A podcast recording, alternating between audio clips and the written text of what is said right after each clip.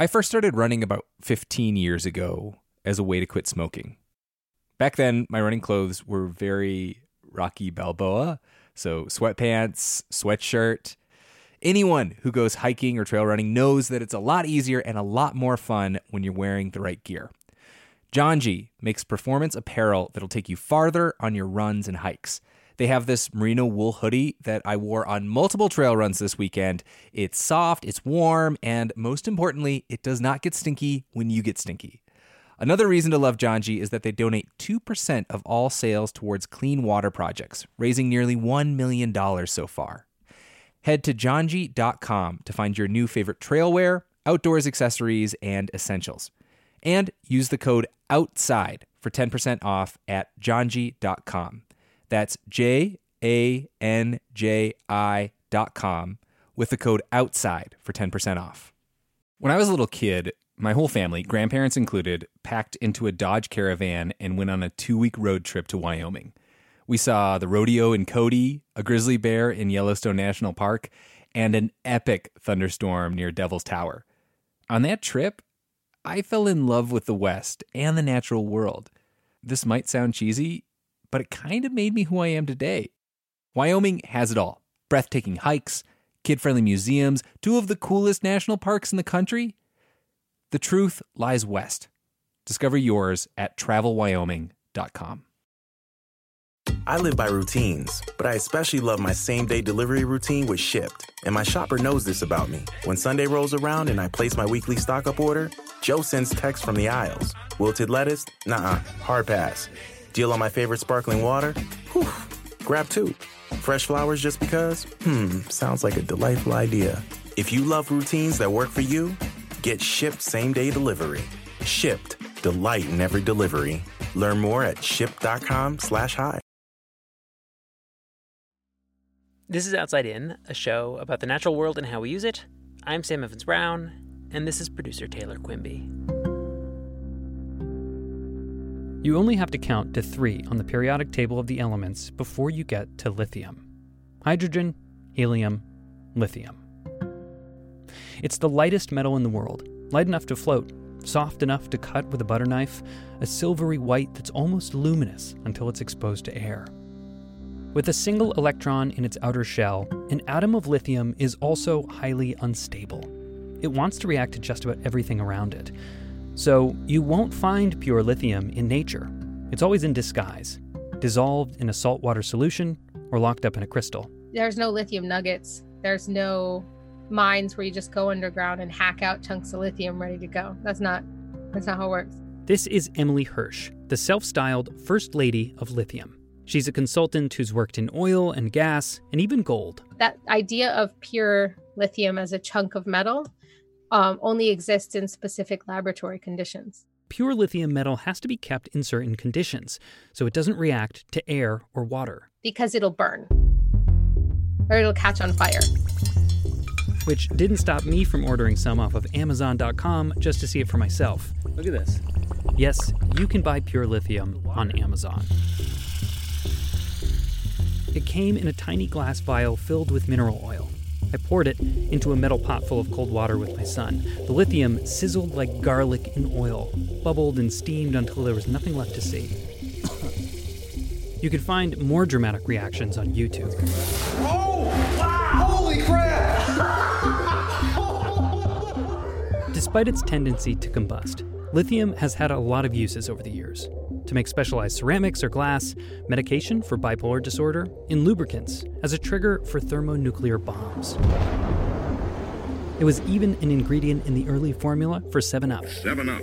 So pure, so good, so wholesome. But all those applications will be dwarfed in the coming years by its use in lithium ion batteries for electric cars. You try to pick the element that is most changing the way that we as human beings interact with energy, it's lithium because lithium gives us the ability to pick energy up, carry it around, and use it later. Batteries are arguably the linchpin that binds our transition to renewable energy together. We need them to store the power from wind and solar, and we need them on the road. After all, cars and trucks account for a full 20% of all U.S. emissions. Moving away from gas vehicles is essential. Can you hear me all right? Is my audio and everything coming in okay? This is battery analyst Chloe Holzinger. Uh, I am a senior analyst at IHS Markit. There are three things that car manufacturers want out of an electric car battery. First, energy density how much energy you can cram into a defined space. That really translates to, in a vehicle setting, that translates to how far can I go on a single charge. The second thing is power. And that's really how much of that energy can I get out of that battery um, at, at any time. one time. Right. Yeah. Okay. And then the third one is uh, cycle life. That's how many times you can charge and discharge the battery before it starts to crap out. Those are the three metrics that lithium ion batteries, you know, really kill it in. No wonder some people call lithium white gold. There's not really any technology out there that's going to that has the ability to displace lithium ion in a vehicle application within the next, you know, 10 15 years, I'd say. And lithium ion batteries get better and better every year. One hopeful Tesla competitor, a company called Lucid Air, says its first electric vehicle will get 500 miles on a single charge. That's far enough to get from New Hampshire, where I am right now, to Washington, D.C., with 10 miles to spare. So it's no wonder that after years of relatively slow growth, people are paying attention. Electric vehicles only account for about 2.8% of global car sales today, but the more optimistic reports suggest they'll outpace gas vehicles in 10 to 20 years.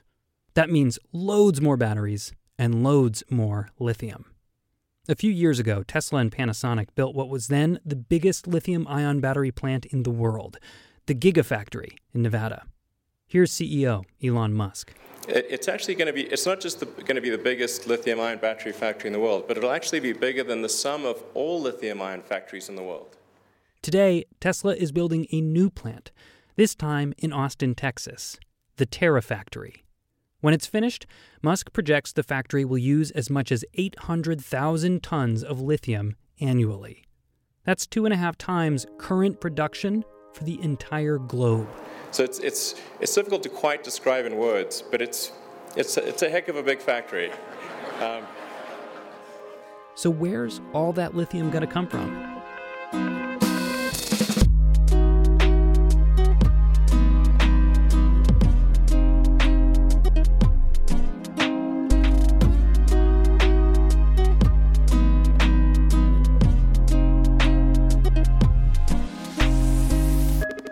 Today on Outside In, the lithium gold rush.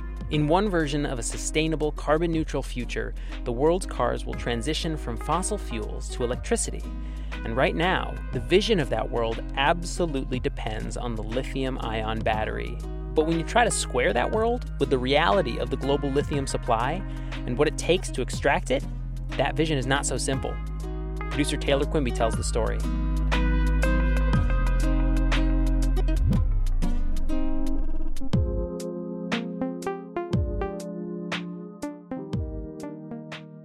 One problem, or let's say challenge, with transitioning to renewable technology is that the future may require way less fossil fuels, but it will require a monumental increase in these specific types of metals. Graphite, lithium, cobalt, rare earths, scandium, copper, silver, platinum, palladium, the mineral intensity of those compared to now, in some cases, is 800 times what it is today. Solar panels, wind turbines, batteries, they all rely on stuff that comes from mines. I, I think there's a cognitive dissonance for in people in general that mining is a thing of the past or that mining is bad or that um, things don't come from mines. They came from a mine. Laptops, tablets, smartphones, digital cameras, e bikes, hoverboards, all these things contain lithium. But lithium isn't a raw commodity like steel or coffee beans or natural gas. It can't be traded or passed around by and for different products. It's only useful when processed for particular uses, and for batteries, for particular battery chemistries. Compared to combustion engines, batteries might actually seem simple from an engineering perspective. But from the perspective of the supply chain, the steps required to buy, transport, manufacture, and assemble a product lithium ion batteries are arguably much more complex. So the lithium battery supply chain has at least five specific stages. You've got your mineral extraction, getting the lithium out of the ground. That's your mine. Much more on this stage later. Step two you've got your lithium chemical production. The third step is really taking that lithium chemical and making a cathode powder. Batteries have two sides a cathode, an anode, and in between, an electrolyte. Then you've got the battery cell makers. Cells are maybe what you think of when you picture a battery, like a double or triple A. And then from there, it's those cells are shipped to, you know, a final step. The battery pack makers. For the longest time, I thought Tesla batteries were bigger versions of the one in my Honda Civic, one big square block. Instead, they're made up of more than 7,000 cylindrical cells, lined up and wired together in a thick casing that monitors and directs the work of the individual cells. This is the battery pack. It's a complex machine in its own right, and it's designed to be virtually indestructible. Remember the exploding Samsung phones from a few years back? That's what happens when your lithium ion battery pack fails.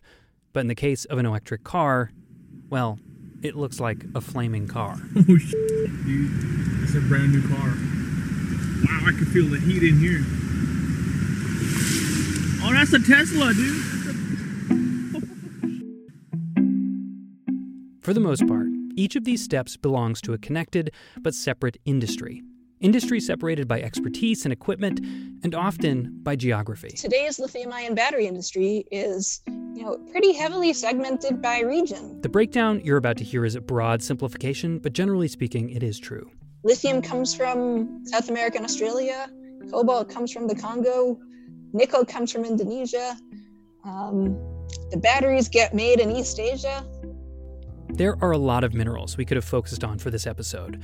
Cobalt, for example, which is mined in the Democratic Republic of Congo, where issues around child labor have been raised by both critics and advocates for electric cars. Because of these issues, some, but not all battery makers, have effectively lowered or eliminated cobalt from their batteries. The reason we're sticking with lithium is that experts have told me that virtually everything in the lithium ion battery can be substituted, except for lithium. In other words, whatever pressures the lithium supply chain is subject to now have to be addressed. But there is no central lithium planning committee that is balancing supply and demand or strategizing on how to extract it in ways that prioritize the environment or social justice. There's just the market and a patchwork of regulations that differ from place to place. So, despite being so interconnected, links in the lithium supply chain are sometimes dangerously siloed. Chloe has been to industry conferences up and down the world of lithium. At electric car conferences, she says you'll see demand charts just like exponentially increasing. Upstream at the battery conferences, it's like a bunch of nerds geeking out about like this is a cool battery chemistry. But all the way at the source in the raw materials department. And then you go to a lithium conference and it's it's a little more conservative. It's really a stretch to make that connection between the battery in your car and the mine where it comes out of. And I would say, in my experience, the only people who uh, have regularly asked me questions about that um, tend to be oil and gas companies. Oil and gas. Upstream from the Green Revolution is an industry that's still built on the principles of extraction an industry that hasn't moved as fast as the renewable tech on the other end. A surplus of raw lithium materials in recent years has made prices fall. That, in turn, slowed production. After all, why increase the supply if prices are low? But with demand expected to increase dramatically in the near future, there are fears that it will soon outstrip supply. Some analysts are projecting shortages of battery grade lithium as early as 2022. Um, there's a saying we have in geology if you can't grow it, it has to be mined. This is Smithsonian geologist Mike Wise. I called Mike because initially I thought that a possible shortage of lithium had something to do with the mineral itself. After all, it is not exactly common. It's uh, rarer than copper and gold, but probably more a little bit more abundant than say tin it would probably rank somewhere like 20th in overall abundance in the Earth's crust. I also called Mike because I, perhaps like many of you, had a sort of simplistic idea of what lithium mining entails. that lithium mines were underground holes where people with headlamps chip away at veins of lithium ore trapped in rocks. And while technically lithium can be found that way, in fact, it can be found everywhere on the planet, even in the ocean. To mine something, it has to be found in high enough quantities to be profitable. And for the rock formations that sometimes contain lithium, called pegmatites, that can be tricky. It's not easy. Um, even though pegmatites are widespread across the globe, uh, and, and there are a very large number of them, too, by the way, they're not large deposits. But the real factors leading towards a lithium shortage, I've learned, are economic, environmental, and essentially human. Mining pegmatites, like mining gold or coal, is messy business. It involves open pit mines, giant holes so big they could swallow mountains. Moving and digging all that rock requires loads of energy and produces tons of carbon dioxide. Waste includes heavy metals and acid drainage that contaminate earth and water. And eventually, mines run out and miners move on. From the 1950s until the 1980s, nearly all of the world's lithium was extracted from a pair of mines in North Carolina. All that was before 1991, when Sony released the first consumer product to use a lithium ion battery, the Handycam camcorder. Since then, global lithium production has increased dramatically. But as demand has grown and the products that lithium enables proliferated across the United States, lithium mining in America became virtually non existent. So, if we're not mining our own lithium, where is it coming from? And who is being affected?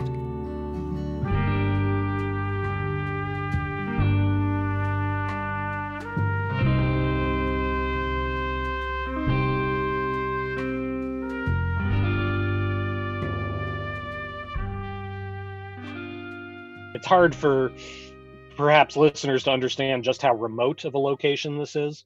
This is 200 plus miles northwest of Las Vegas and 200 plus miles south of Reno. The nearest town is Dyer, which has maybe 100 people. This is Patrick um, Donnelly, uh, the Nevada State Director of the Center for Biological Diversity, an environmental organization that, in the pantheon of environmental organizations, stands out for prioritizing endangered species over land development, even if that development is for renewable energy.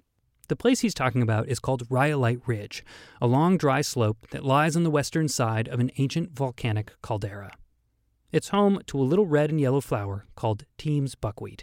It is about six inches tall when it's at full bloom, so that's a couple weeks a year. The rest of the year, it could be just a couple inches tall of its foliage, or during the winter, it's just a stump. Uh, so, to be honest, except when the flowers are at full bloom, it's not much to look at. The soil in Rhyolite Ridge has such high mineral content that most plants struggle to take root there. But there is one plant that thrives. Rhyolite Ridge is the only place in the world where you'll find Tiehm's buckwheat. There's six populations of the buckwheat, um, which are spread over a couple square miles. The mine's footprint, the open pit footprint, would encompass 85% approximately of the buckwheat's habitat. Rising above the vast high desert between Reno and Las Vegas, Nevada, the 100% Ioneer owned Rhyolite. Tiehm's buckwheat grows on top of a mix of lithium and boron ore, a deposit that a company called Ioneer is hoping will be the first to bring U.S. lithium mining back up to speed. Is expected to become a globally significant, long life, cost effective source of critical lithium and boric acid, vital to a sustainable future. As the first major American. The mining of lithium and other metals is governed in the United States, to this day, by the General Mining Law of 1872. If you are a citizen of the United States over the age of 18, you have the ability to explore and prospect for silver, gold, platinum, tungsten, uranium, and more on federal lands and stake your claim. The price set in 1872 is between 250 and $5 an acre. The law has since been amended to exclude certain resources like petroleum and shale, but in a nutshell, what this means is that since 1872, companies and individuals have extracted hundreds of billions of dollars of natural resources on public lands, left thousands of abandoned mines sprinkled across the country, and paid the federal government next to nothing to lease that land. There have been lots of efforts to update these laws, originally created during the gold rush. There was the Hard Rock Mining and Reclamation Act of 2007, the Hard Rock Mining and Reclamation Act of 2009, of 2014, of 2015, and of 2017. All of them died in Congress. which helps explain why Patrick feels like the game is rigged. Nevada is a banana republic for the mining industry. The mining industry runs this state, the mining industry owns our politicians, and the mining industry does whatever the hell it wants in Nevada. That being said, staking a claim does not a mine make. Here again is Emily Hirsch. Within a mining project's life, there is a prospecting phase, there is an exploration phase, there's a production phase, and then there's a mine closure phase. The company that would eventually become Ioneer Ltd was formed in 2007. They partnered with mining companies and started prospecting for mineral deposits. So, prospecting is just what it sounds like it's a guy on a horse or a lady on a horse. I'm not convinced that's actually the case, but regardless, it wasn't until 2016 that the company landed on Rhyolite Ridge. Nine years. That's when the exploration phase begins. To do exploration and to get one of those projects together, you're talking about, you know, hundreds of millions of dollars of science. This step includes drilling dozens of deep cores to figure out how big the deposit is and whether it will be profitable. It includes building a pilot plant, a miniature version of what could eventually become the processing arm for this lithium mine. Exploration seems like the wrong word. It's so technical. And the typical exploration phase for a mine is somewhere between, I would say, between seven and 10 years, easily. So, right now, 13 years after the company was first formed, Ioneer is still in the middle of this phase. And this is their first mine. They've spent many millions of dollars, and should everything go right, it'll be at least another three years before it's up and running. By the time mining companies know whether a project will be profitable or not, they might have every incentive to plow forward and recoup their losses. Flowers be damned. So, this is basically Ioneer's solution to the buckwheat problem. Their solution is, well, we can wipe it out in its native habitat and we'll just stick it somewhere else and call it good. When Ioneer discovered that their mine project would cover most of the flower's habitat, they started funding studies at the University of Nevada to see if scientists could artificially cultivate and replant the buckwheat to another location. Early results are looking good. But through a right to know request, the Center for Biological Diversity in Nevada also obtained documents that reveal how Ioneer has pressured the scientists to release findings before that work is completed. Ioneer is trying to use this science to greenwash the mine when the science itself is inconclusive. And I think the thing that was most revealed by these records were that the researchers are deeply uncomfortable with being put in that position. Patrick says that Ioneer is trying to use this early science to present an optimistic future and prevent Tiehm's buckwheat from being listed under the Endangered Species Act, which, of course, is exactly what the Center for Biological Diversity is petitioning for. Um, we recently got a positive initial finding from the U.S. Fish and Wildlife Service. Uh, so that moves the buckwheat to a longer formal 12 month review period uh, for that endangered species status. So we will uh, be waiting for that. If the flower gets listed, it could spell the end of the mine project at Rhyolite Ridge. Patrick, by the way, says that the Center for Biological Diversity is not inherently opposed to mining lithium. Well, look, we are in a global extinction crisis. Uh, biodiversity is what gives us clean drinking water and clean air to breathe and puts food on our table. And so, if we let species go extinct um, because of our own desires, you know, we are threatening our own way of life on Earth. And so I hear you. We need lithium. There are many, many, many places to get lithium that don't have an endemic species of wildflower directly above them.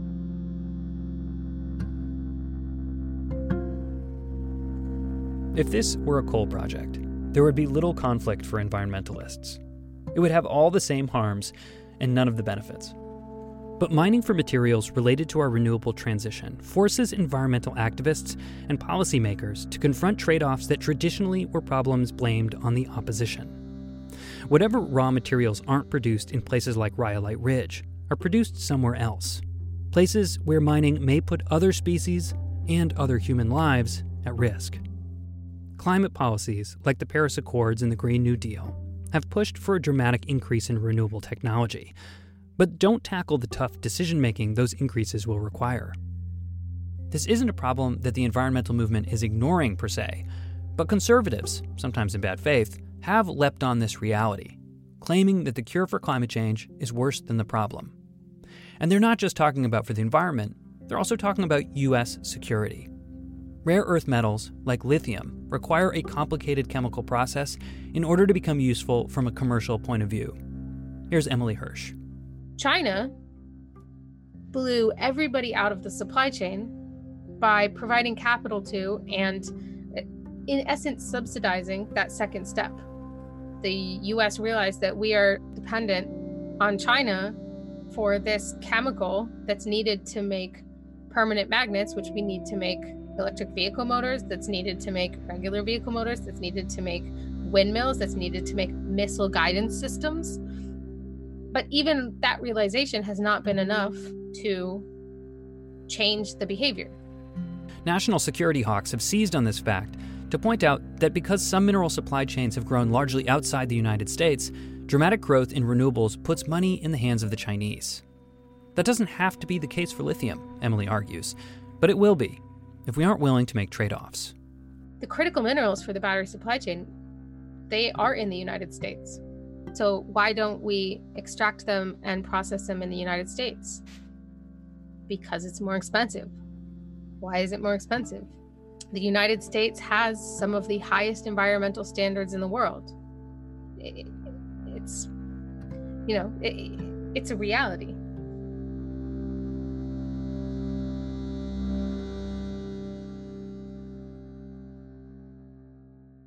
Hey, everybody, it's Rob Lowe here. If you haven't heard, I have a podcast that's called Literally with Rob Lowe. And basically, it's conversations I've had that really make you feel like you're pulling up a chair at an intimate dinner between myself and people that I admire, like Aaron Sorkin or Tiffany Haddish, Demi Moore, Chris Pratt, Michael J. Fox. There are new episodes out every Thursday. So subscribe, please, and listen wherever you get your podcasts. I live by routines, especially my same day delivery routine with Shipt. Because when Sunday rolls around, I'm not scared. I got my shopper on the way with all my favorites. Shipt, delight in every delivery. Learn more at shipt.com. Whether you're a morning person or a bedtime procrastinator, everyone deserves a mattress that works for their style. And you'll find the best mattress for you at Ashley. The new Tempur-Adapt collection at Ashley brings you one-of-a-kind body-conforming technology, making every sleep tailored to be your best. The collection also features cool-to-the-touch covers and motion absorption to help minimize sleep disruptions from partners, pets, or kids. Shop the all-new Tempur-Adapt collection at Ashley in-store or online at ashley.com. Ashley, for the love of home.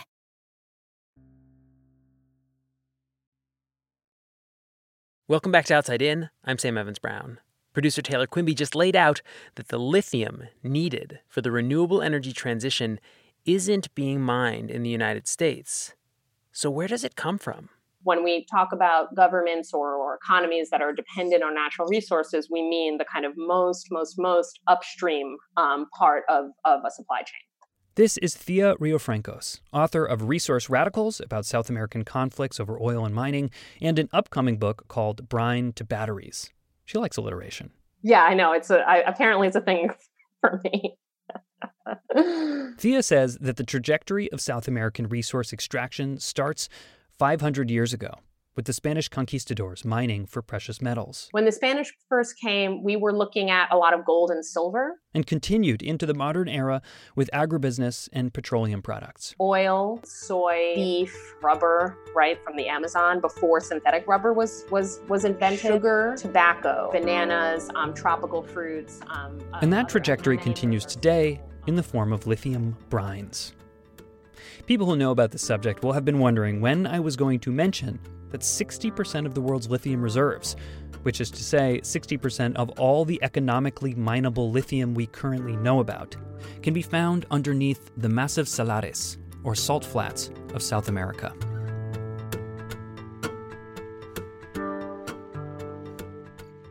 You know, you are 7,500 feet in the air, but like around you, there's mountains that go way taller than that, right? Some of them are snow capped, some of them are volcanoes. Salt flats are ancient desert lakes, closed basins, where shifting climate and geology led massive quantities of water to dry up, leaving behind a rich crust of minerals and salt. They're landscapes that sometimes get compared to the moon or to Mars.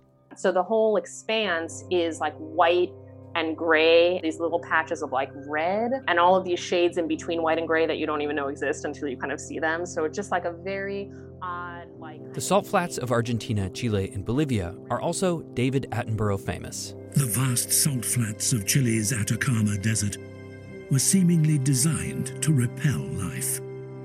Which animals are capable of conquering these lands? The flamingo, of course more commonly recognized as pool inflatables or garden decorations. The neon pink birds. What you won't see in nature documentaries, though, is that the edges of the salt flats are also home to dozens of indigenous communities. And what you also won't see is that in some cases, just miles away from nature reserves and flamingos, are the lithium brine plants. The lithium is in this brine that's on that subsurface and it is sucked out. You know we can just think of it like a like a drinking straw or something. It is sucked out and it is then arrayed in these enormous like many football field size evaporation ponds. They are in some cases literally bigger than nearby indigenous towns and objectively mesmerizing to look at. There are bright blue ponds next to greenish ones and brown ones all of them perfect squares or other unnatural shapes. Do a google image search for lithium brine ponds. You'll see what i mean. But how do they work well, these salt flats are some of the driest places on Earth. They're hot, there's almost no rainfall. So they pump the brines into ponds. Sunshine evaporates water, mineral content increases. Once it's high enough, they pump it to another pond, and the process keeps going. The brines get thicker and slushier as they move from pond to pond. And eventually, the lithium content is so high, they can move it to the next step for chemical processing. They don't have to use a ton of like toxic chemicals or reagents to like help the concentration process. Mostly it's nature doing the work. But by pumping out all of this underground brine from underneath these desert ecosystems and then letting it just evaporate into the air, lithium brine plants pose a different problem. They deplete groundwater if you talk to anyone from any of those companies or watch a webinar with them or see them quoted, they will always say that brine and water are two separate things. And like brine has like no human value, so whatever, right? Um, no one else agrees with them, um, and and I mean no one else. Like like regulators and the Chilean government, even those that are in favor of lithium development, don't think that there's no relationship between brine and fresh water. Activists, scientists, and community members have all warned the amount of water and brine being extracted from mining threatens to destabilize fragile ecosystems and economies. When mining companies deplete brines, Thea says, the fresh water that sits on top and around the brine is dragged down by gravity and other natural forces. Regardless of whether the fresh water is directly being depleted, which it is, but regardless of that, and regardless of whether it's being directly contaminated, which it is, it's also literally being made less easy to access through the irrigation systems for farming and, and potable water. This is why, in some indigenous communities, you might see or hear a familiar phrase water is life. No to lithium.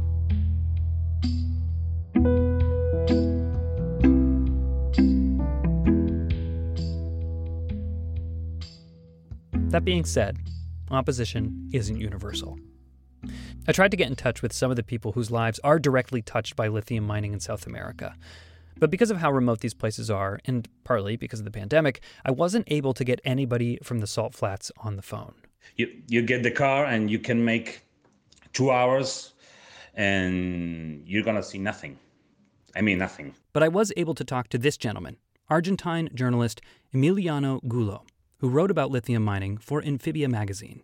You're talking about people that are left alone by the state, by, by everything, by everyone. He admits that, coming from Buenos Aires, a 20 hour drive from Jujuy, the province where Argentine lithium is predominantly mined, he thought this story was pretty straightforward. That lithium is just one more resource foreign companies are looking to capitalize on at the expense of local communities but it was more complicated than he thought. I wanted to to show this controversy. I went Jujuy with an idea and I came with two ideas. you know. In his reporting, he watched a group of 200 indigenous Coya protesters drive away a mining company drilling for lithium in the Guayatayoc Lagoon north of the Salt Flats. The company had shown up without any prior or informed consent from local communities. The logical always is okay. Let's let's start digging with uh, with no permission, with no authorization, and if there if there any problem, okay, we'll see. The people living here, in Argentina, but also in Chile and Bolivia, are demanding the right to prior and informed consent. For them, and the more populated towns where tourism feeds local economies, lithium poses a threat. But in the most remote areas, Emiliano says, some people felt differently. In Catua, a town of about 700, a lithium company promised residents to pave the roads and build a natural gas pipeline so they don't have to keep hauling in cylinders by truck. Um, Catua, uh, we found these guys that they were so anxious to start working with the mining company, with lithium company. They they are they were happy, and that was that was was a shock because we we we got there thinking, okay, this is so easy to to see, no, and it's not so easy.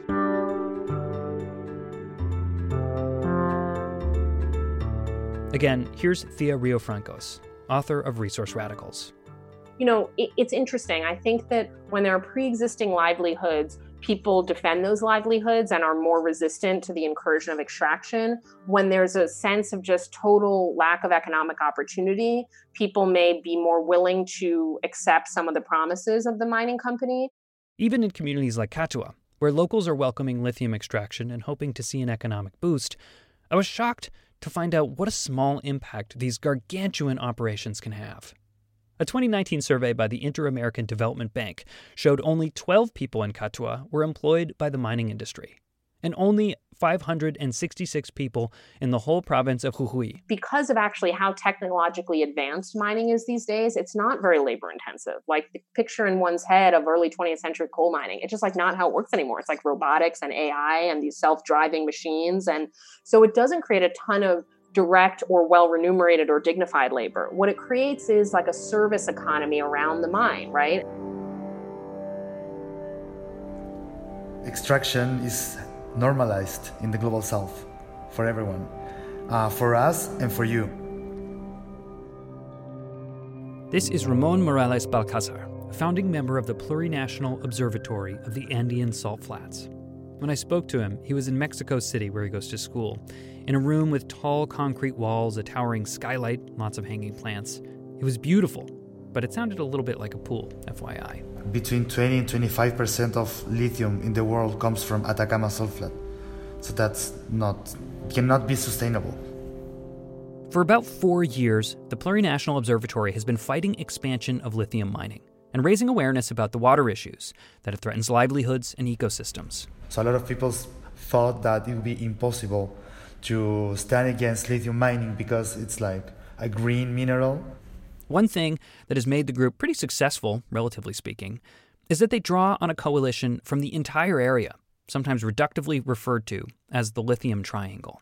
A bunch of indigenous leaders, academics, some activists from uh, these three countries, and also from different nations like Atacama or Licanantay Nation, uh, Nation. Still, it's an uphill battle, Ramon says.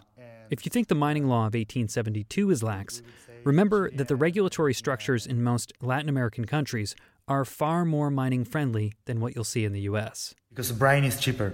That's why they, they, they, they like brine so much. It's just cheaper, and our regulations are super loose.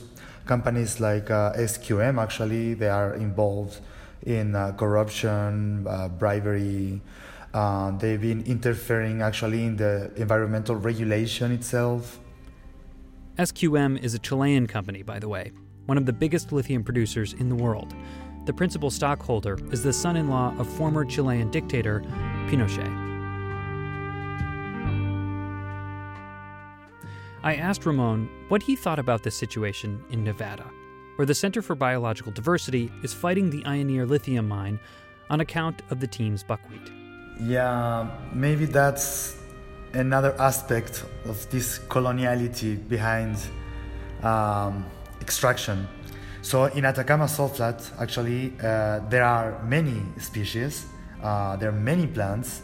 There is a lot actually to to save there, to to preserve. Uh, but for some reason, uh, nature in our side of the planet it's totally disposable. And for some reason, a tiny plant in Nevada is not, which is good, you know. But it makes you think how people see, you know, uh, themselves, nature, their duties actually towards nature, their nature, because it's theirs.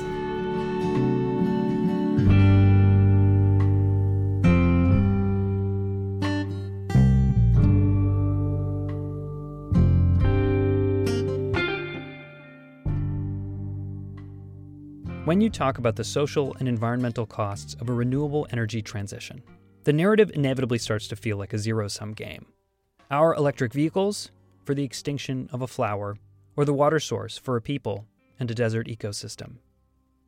Every person I spoke with for this story rejects that notion. There's more research going into looking at the brines that occur alongside oil fields or the brines that are found in geothermal deposits. There are promising technologies out there that allow for lithium to be extracted using an electrolysis process and then water to be re-injected. Car companies are getting concerned about this. And I don't want to say they have good motives. Their motives are their brand, right? But Volkswagen sent a team of observers to the Atacama Desert to, to look into the supply chain issues because they're like, you know, maybe our consumers. There are promising new mining technologies that could reduce water waste, lithium recycling startups that could reduce our overall production needs, compacts that give communities more agency around mining projects that take place in their backyard. But most people I spoke with also acknowledged, with visible discomfort on Zoom, I might add, that the trade offs aren't as utopian as we'd prefer.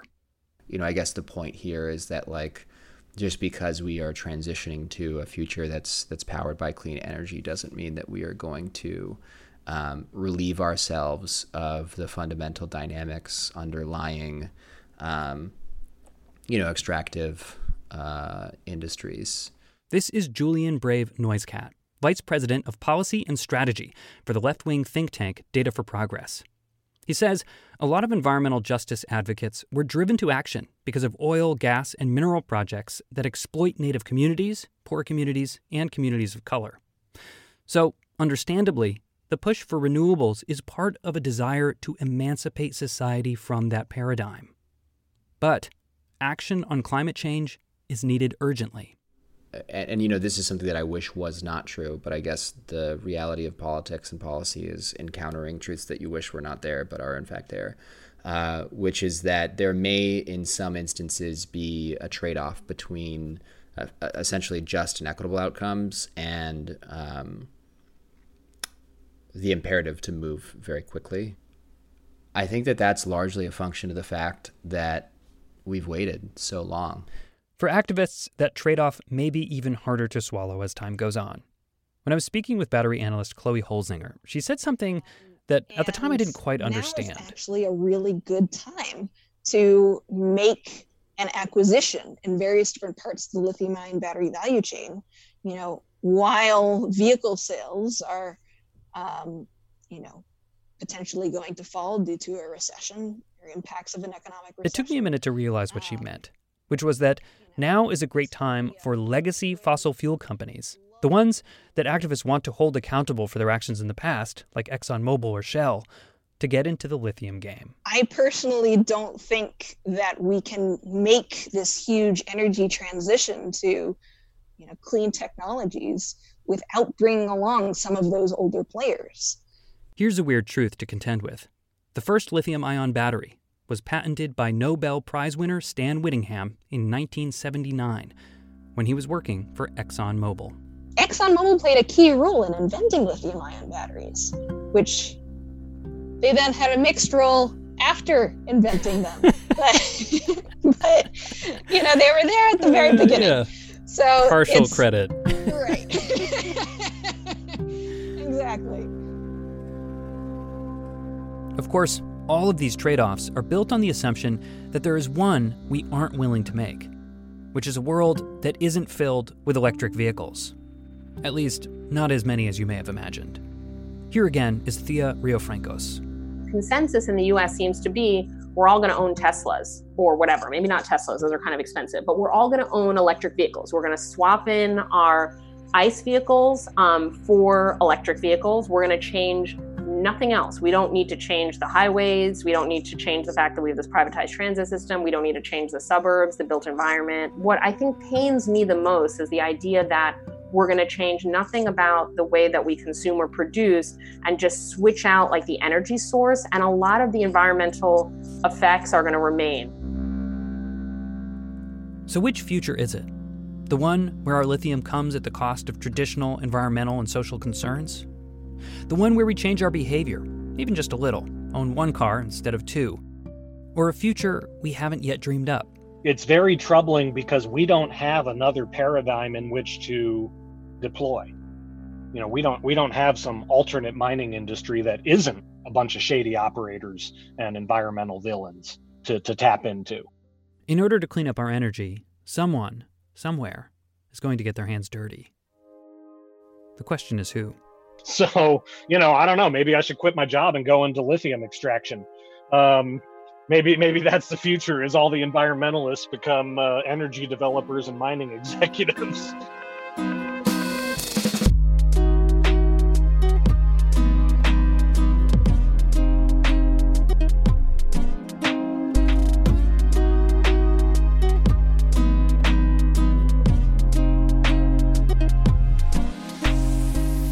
This episode of Outside In was produced by Taylor Quimby with me, Sam Evans Brown, and Justine Paradise. Erica Janik is our executive producer. Maureen McMurray is director of recycling unobtainium. Special thanks to everybody who spoke to Taylor for this story Vivas Kumar, Brett Birdsong, Sam Kalin, and Stan Whittingham. If you want to learn a lot more about the mining of lithium and other metals related to renewables, check out Emily Hersh's podcast, The Minerals Manhattan Project. Also, please give us some money. We are a show that's supported by donations to a public radio station. Past donations have made this episode possible, and future donations will make more episodes possible. If you can't give us money, please borrow a friend's phone and surreptitiously subscribe them to Outside In. I promise I won't rat you out. By the way, I am about to go on paternity leave. I will miss you all but you will not necessarily miss me because we have some more content planned for you.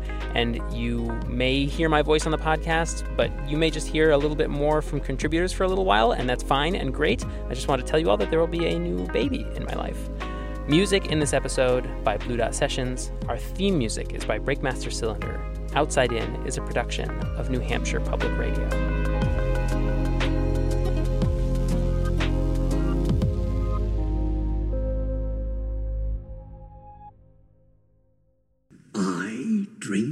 Your milkshake.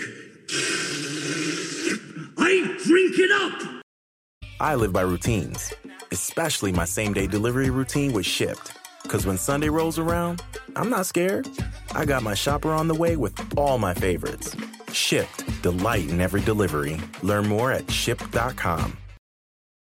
The living room is where you make life's most beautiful memories. But your sofa shouldn't be the one remembering them. The new life resistant, high performance furniture collection from Ashley is designed to withstand all the spills, slip ups, and muddy paws that come with the best parts of life.